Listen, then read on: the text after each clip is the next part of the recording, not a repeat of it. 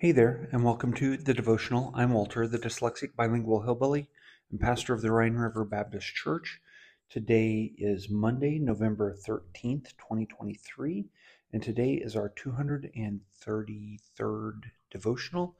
And yeah, I've taken a couple of weeks off with family being here from the States, and we will take some more time off um, at the end of this month, early next month uh, just for different things going on. But um, we're continuing on with this um, uh, character series.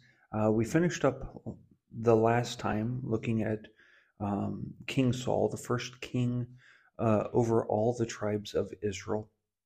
And today we're going to be starting uh, looking at David. Um, now, we can't do David justice in one day or two days. Uh, it'll take all week to just look at his life, and we won't even do him justice with that. But um, today we're going to be looking at uh, David, one that others don't notice, but God does. And we're looking primarily at 1 Samuel chapter uh, 16, verse 4. It says this But the Lord said unto Samuel, Look not on his countenance, or on the height of his stature, because I have refused him. For the Lord seeth not as man seeth. For the Lord, or for man looketh on the outward appearance, but the Lord looketh on the heart. And so the question is here, what is God looking for? What was God looking for in a man?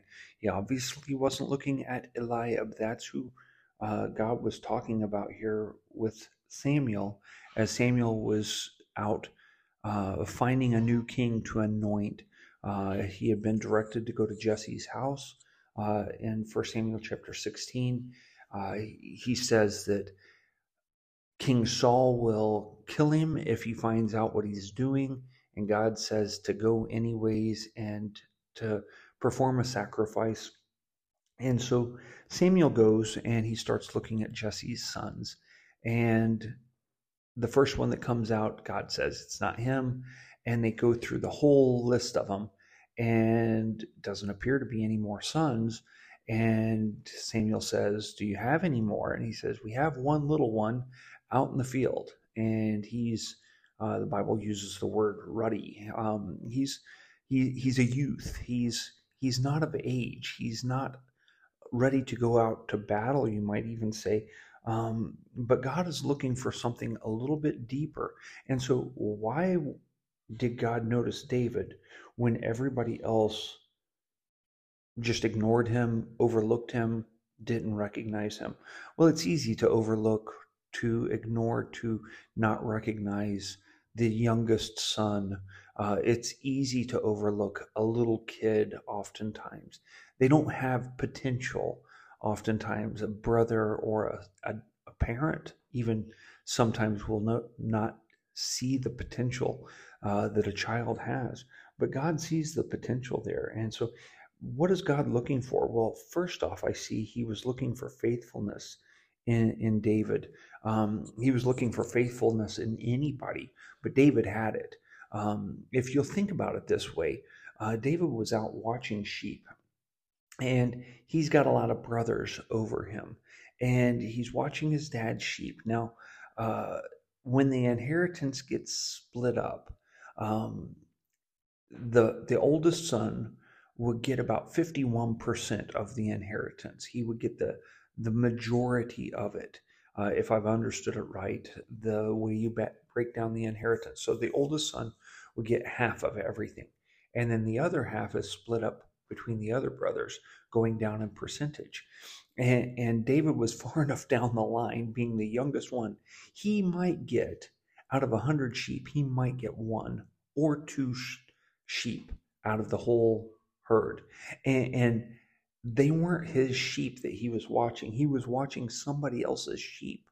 And but he was told to go out and watch the sheep and he did it faithfully. And didn't complain, it doesn't appear. Uh, in, in, fact, he guards them with his life and, and, is willing to lay down his life for someone else's sheep. And, and he's just willing to be obedient to his dad. When his dad tells him to go do something, he does it without questioning, he does it without complaining. He just is faithful where God has put him. And I think that's what God is looking for to begin with with people. Uh, with David, he was a faithful man. Uh, a second thing that we can see about David that God was looking for, uh, he was a man that was practicing for what was to come. Um, he knew that there were going to be battles ahead.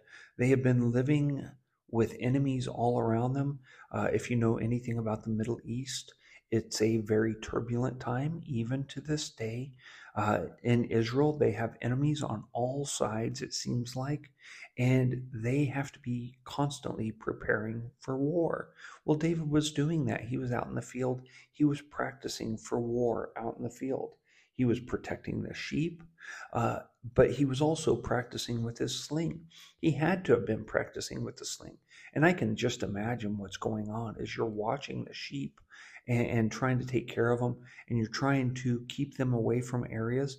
Well, one of the best ways that I always found to keep them uh, cattle from going into areas was to throw a stick or a stone into an area and make a, a loud noise in that area, and they would instinctively turn away from it. Well, I can imagine David would do that with a sling. He would take a stone and throw it into brush that he didn't want the the the cattle to be in. And the more he did that the more proficient he got with with casting a stone.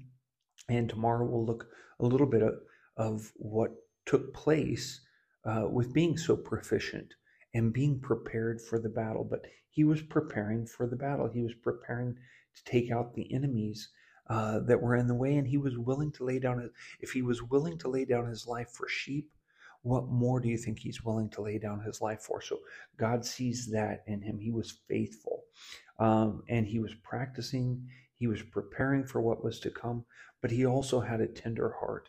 Uh, you notice when you read through 1 Samuel chapter 16, you see that um, at the end of that, God gives Saul uh, an evil spirit, and they say, Let's go find somebody that can play the harp that can ease your spirit. And David was that man that they called in.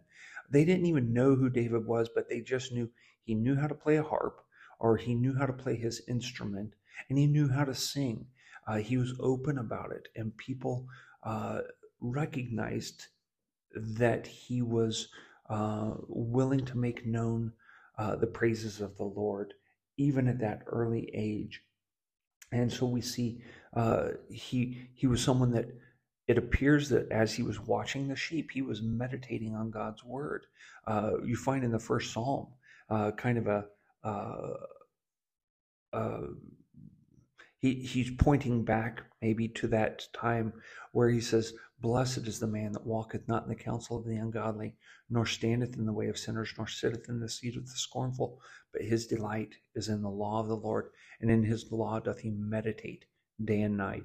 And I can imagine David out there in the fields meditating on the law of God day and night as he's watching the sheep, just what he has heard from the priests, uh, from the prophet Samuel, from the different ones. He's thinking about it. He's got a tender heart towards God. And then when he goes in and he starts playing before Saul, uh, that just comes out in, in what he's doing. So he's got a tender heart there. So what can we learn from David? How can we apply this to our lives?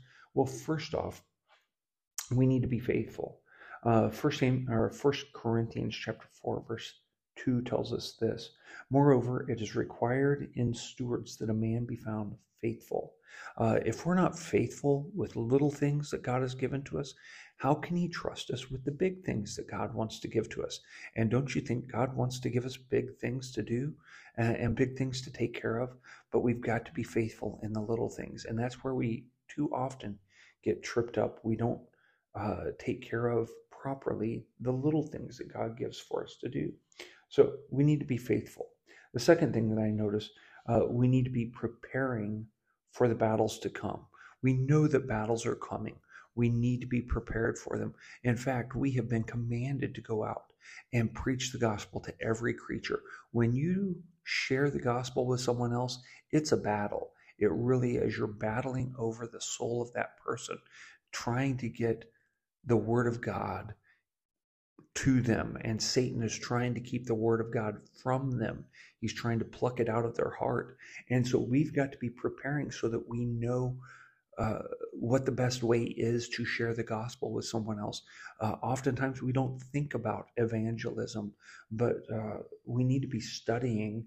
The Bible tells us in First Timothy chapter 2, verse 15 study to show thyself approved unto God, a workman that needeth not be ashamed, rightfully or rightly dividing the word of truth. Most Christians don't know the word of God well enough to defend their faith in Christianity. They're easy pickings for uh, other people coming along that can trip them up with just a little bit. Uh, we need to study the Word of God because the battles are coming. And then the last thing, we need to be we need to learn to be sensitive to what God is doing. Um, it, this might seem odd, but we need to be sensitive to what is going on around us, whether uh, somebody is rejoicing, whether somebody is weeping, whether somebody needs an encouraging hand, or, or whether someone needs to be reproved. Uh, we need to be sensitive to what God is trying to do, whether it's uh, we're getting ready for worship, we need to get our minds on worship, or whether we're getting ready to just enjoy time with, with family, we need to be sensitive to the time. There are times that it's it's time to present the gospel. There are times that it's not. Uh, but I find in Romans chapter 12, verse 15, uh, this is the practical part of Romans. But he tells us, rejoice with them that do rejoice and weep with them that weep. We also find that Paul states that I become all things to all men that I might by all means save some. Uh, we read in, in um, Ecclesiastes that there's a time for everything and a uh, a time and a purpose for things. Uh, we need to learn to be discerning of that. Uh, I see so much of the time where Christians just don't know what they should be doing or when they should be doing it. And we get so mixed up with that. But we see that David, uh, he was sensitive to, towards those things. He was sensitive towards the leading of the Holy Spirit. And we need to learn to be that way as well. So uh, I hope these are some things that we can learn from David. Yes, he was a man with flaws, and, and yes, he was a man that that messed a lot of things up, but he was a man after God's own heart, and, and he's one that I think we can learn a lot from if we're willing to learn from him. So I hope that's a help to you today. And until the next time, I'll auf Wiederhören.